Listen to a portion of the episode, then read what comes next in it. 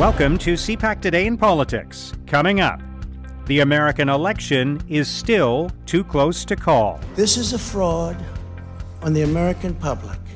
This is an embarrassment to our country. I'm here to tell you tonight we believe we're on track to win this election. Canada's top doctor makes changes to mask recommendations. To improve the level of protection that can be provided by non medical masks or face coverings, we are recommending that you consider a three layer non medical mask, which includes a middle filter layer. And policy changes are proposed in dealing with online streaming platforms. This outdated regulatory framework is not only unfair for our Canadian businesses, it threatens Canadian jobs, and it undermines our ability to tell our own Canadian stories. It's Wednesday, November the 4th. I'm Mark Sutcliffe. Let's get right to the top political stories this morning. I'm joined by longtime political writer and broadcaster Dan Legere. Dan, thank you for being with us. Glad to help, Mark. We don't have an outcome in the U.S. election. Everything is very much still up in the air, and it could take days, perhaps even longer, to resolve. But I think one thing is clear, and that is America remains deeply divided. Uh, there wasn't the decisive outcome that some people were hoping for. What does that mean, do you think, for the United States and for Canada as its best friend, closest ally, and biggest trading partner? Well, for Canada, uh, I mean, I think the upper reaches of the Canadian government are, are probably uh, sitting on pins and needles, just like everybody else, wondering where this is going to go. I mean, the uh, the Trump administration has not been particularly friendly to Canada. Um, you know, it's imposed tariffs and um, and uh, Trump himself, of course, has made plenty of idiotic statements about the prime minister and, and things like that. And I mean, the Americans have undermined NATO, uh, global trading patterns, and, and many other uh, things that uh, we had come to depend on. Um, so, with America divided, as it quite clearly is, I mean, the country is tearing itself apart. Um, Canada has to, you know, play its cards extremely cautiously you know, don't rush into anything. Take its time. Take take its time. You know, and and and see where the chips fall. Um, you know, a, a Biden win is not a bonanza for Canada either. I mean, there's a lot of anti-trade Democrats. So, um, you know, no matter what the result, Canada has to uh, be judicious in its comments and just try to maintain uh, stability in the relationship. Long term, though, uh, what do you think this means in the context uh, of uh, geopolitics? And I know that's a big question, but I, I hear a lot of people talking about how this is evidence that the American era and um, American dominance on the world stage may be coming to an end, regardless of the outcome of this election, because this, I think, demonstrates that even if Joe Biden ends up as the winner of this election and becomes president, and those are two big ifs at this point, that the country is still divided and Donald Trump is still a very relevant force in American politics who could be running again in the future uh, and and still might have control of the Republican Party going forward. Uh, so, uh, what does all that mean for America and by extension, Canada? Well, you know, Canada's role in the world is is of a sort of cautious broker, a middle power that works with other countries, often larger countries or larger trading blocs. You know, we have good relationships with the European Union, for instance. Uh, Canada has excellent relationships with many countries in Asia. Um, and, you know, overall, you know, reasonable um, relationships still going on with the USA. Um, but it's the lack of predictability. It's it's not knowing from one day or one week to the next what the U.S. administration is going to do. I mean, Trump is surrounded by a coterie of these nuts and and weirdos who have these very very strange um, approaches to international relations, including trade.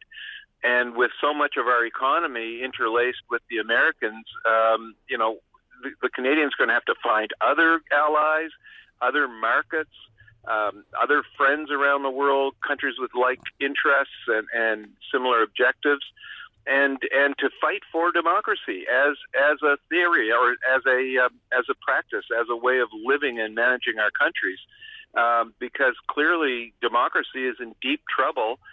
uh, in the U.S., where which is sort of the the bedrock of modern democratic norms. So, uh, you know, there's there's massive questions. I mean, I can't imagine what four years of, of more years of Trump is going to be like for international relations. It's going to set Canada and many other countries back on their heels.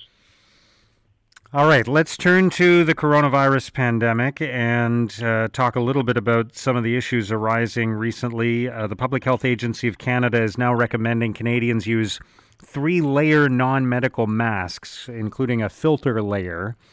Uh, to uh, prevent the spread of the coronavirus, particularly as we move now to a phase where we're going to be spending more time indoors. Uh, there, I think there has been a change in the last few weeks that a lot of Canadians, especially as winter has approached, uh, are starting to acknowledge that this is not uh, going to end soon, and that even even as Ontario yesterday announced it was going to reopen some parts of the economy, that this is very much a a long game. Is that the sense you have? Absolutely, and uh, you know, I think Dr. Tam uh, her recommendations yesterday to sort of get better masks is, is just part of it. But I mean, if you you look at what's happening in Ontario, you know, setting records almost every day of new infections, uh, multiple deaths every day. Uh, you know, more cases emerging in uh, Alberta. Uh, you know, uh, Quebec sort of maybe leveling off a bit, but they've had some outbreaks there too. So, you know, our most populous and economically important areas are suffering the worst in many ways. And uh, so, yeah, it's going to be a long haul, Mark. There's no this. The end is not in sight. Even if things are are fairly good in Canada, say as compared with Trump's USA, where it's just running out of control. And um, you know, in in Canada, it is also spreading. It is not totally under control. Far from it. And uh, I think the Canadian government and the provinces are going to have to maintain pretty strict uh, regulations and, and vigilance on this for quite a long time to come. It's certainly well into 2021. We're almost at the end of 2020, and uh, you know we're still just in the second wave. So uh, it's mystifying to um, lay people like myself, but um, you know, given what the concern that's being expressed by the top medical people, I think uh, it's a signal we should all be cautious. All right, finally, let's talk a little bit about the Broadcasting Act. Yesterday, a new bill was introduced by the Canadian Heritage Minister, Stephen Guilbeault.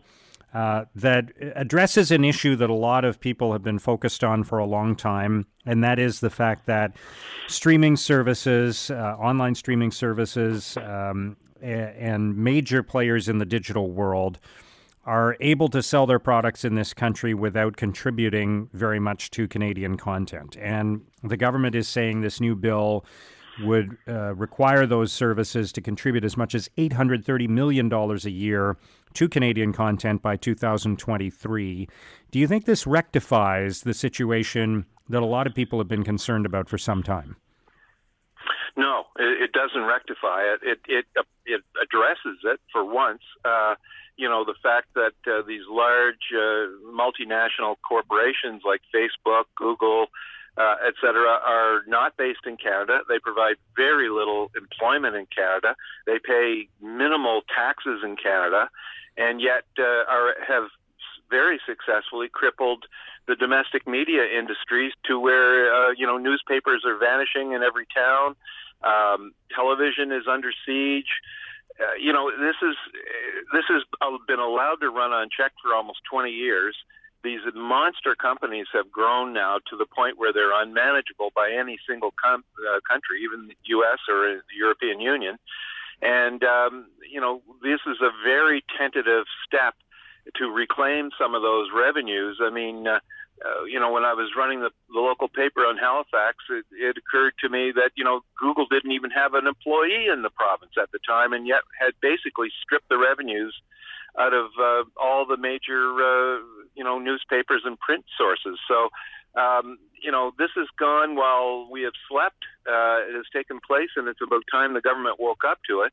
But again, you know these companies are far more nimble and able to change and mutate much faster than government policy can in any country, and and this has been the um, the fact really since the dawn of the World Wide Web. And uh, you know, we're far, far behind, and this is just a tentative first step, if you ask me. Uh, and and you know what, Canadians, I, I heard um, one analyst say a few years back that Canadians are the only people in the world who prefer to watch the film and television of other countries over their own. And um, you know, so I don't understand that about my fellow Canadians, but uh, it's the way it is. And uh, you know, we're going to all have to, uh, you know, find ways of reasserting Canadian content and Canadian sovereignty on our on our airwaves and on our computers. All right, great to have your comments uh, on this very unusual day when. Uh, the results of the American election are still undetermined and lots of other things are still going on. Dan, I appreciate your time. Thank you for joining us. Okay, Mark. See ya. That is longtime political writer and broadcaster Dan Legere. But look, we feel good about where we are. Now, here's what political columnists and commentators are writing about today. In the National Post, Raymond J. de Souza argues maybe the best of America has come and gone. de Souza writes American political candidates routinely speak about their country as the greatest political, economic, and cultural achievement in the history of mankind. But does anyone sincerely believe that about America today? Election 2020 suggests the opposite. Maybe the best has come and gone. In the Globe and Mail, Gary Mason argues selfishness is behind the latest COVID 19 surge. Mason writes There are always a few people who refuse to wear a mask or follow distancing rules. They are the same people who complain the loudest when the government is forced to shut things down. We can blame our governments for measures that don't always make sense to us, but that doesn't excuse behavior that is blatantly reckless. If the numbers continue to rise, the government will be forced to reintroduce closures, and that won't be anyone's fault but our own. In the Toronto Star, Amira Elghawaby argues France is undermining civil liberties in the name of fighting terrorism, and Canada should say so. Elghawaby writes French President Emmanuel Macron has launched an all out campaign against Islamism, Islamic separatism, and dozens of Muslim organizations fueling division and undermining the very civil liberties he claims to defend. Beyond standing in blind solidarity with France, Canada has much to offer the country on ways to promote inclusive communities in which diversity is seen as a strength, not a problem. Now, here's what's coming up on Canada's political agenda. The Parliamentary Budget Officer will be releasing two reports today, and one of them deals with the Trudeau government's Pay Equity Act.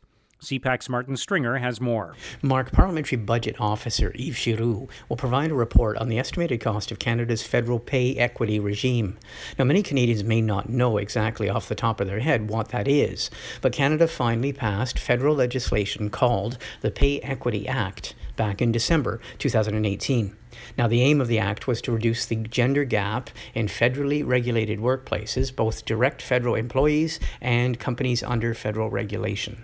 So the aim is to bring the wages of women or the average wages in jobs traditionally occupied by women up to the same level as jobs occupied more often by men.